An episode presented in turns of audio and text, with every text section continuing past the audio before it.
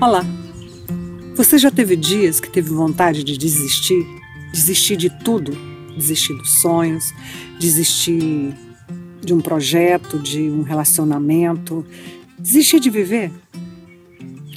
Talvez todos nós tenhamos um desses dias em nossa vida. Tem gente que tem até mais. Tem algo interessante com a tristeza.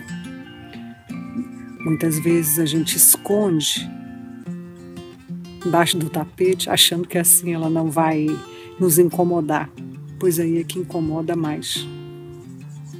Para passar, precisamos fazer a faxina. Para passar, nós precisamos olhar para a cara feia dos nossos demônios, das nossas tristezas, das nossas imperfeições, para permitir que simplesmente seja limpo, como um carro que chega e passa, como um barco que em alguns momentos fica parado no cais, mas o destino dele é fluir, é encontrar o rio ou o mar. A tristeza passa quando a gente permite que ela venha, quando a gente olha para a cara dela, quando a gente encontra forças de perceber que é simplesmente uma tristeza e ter a certeza de que passará.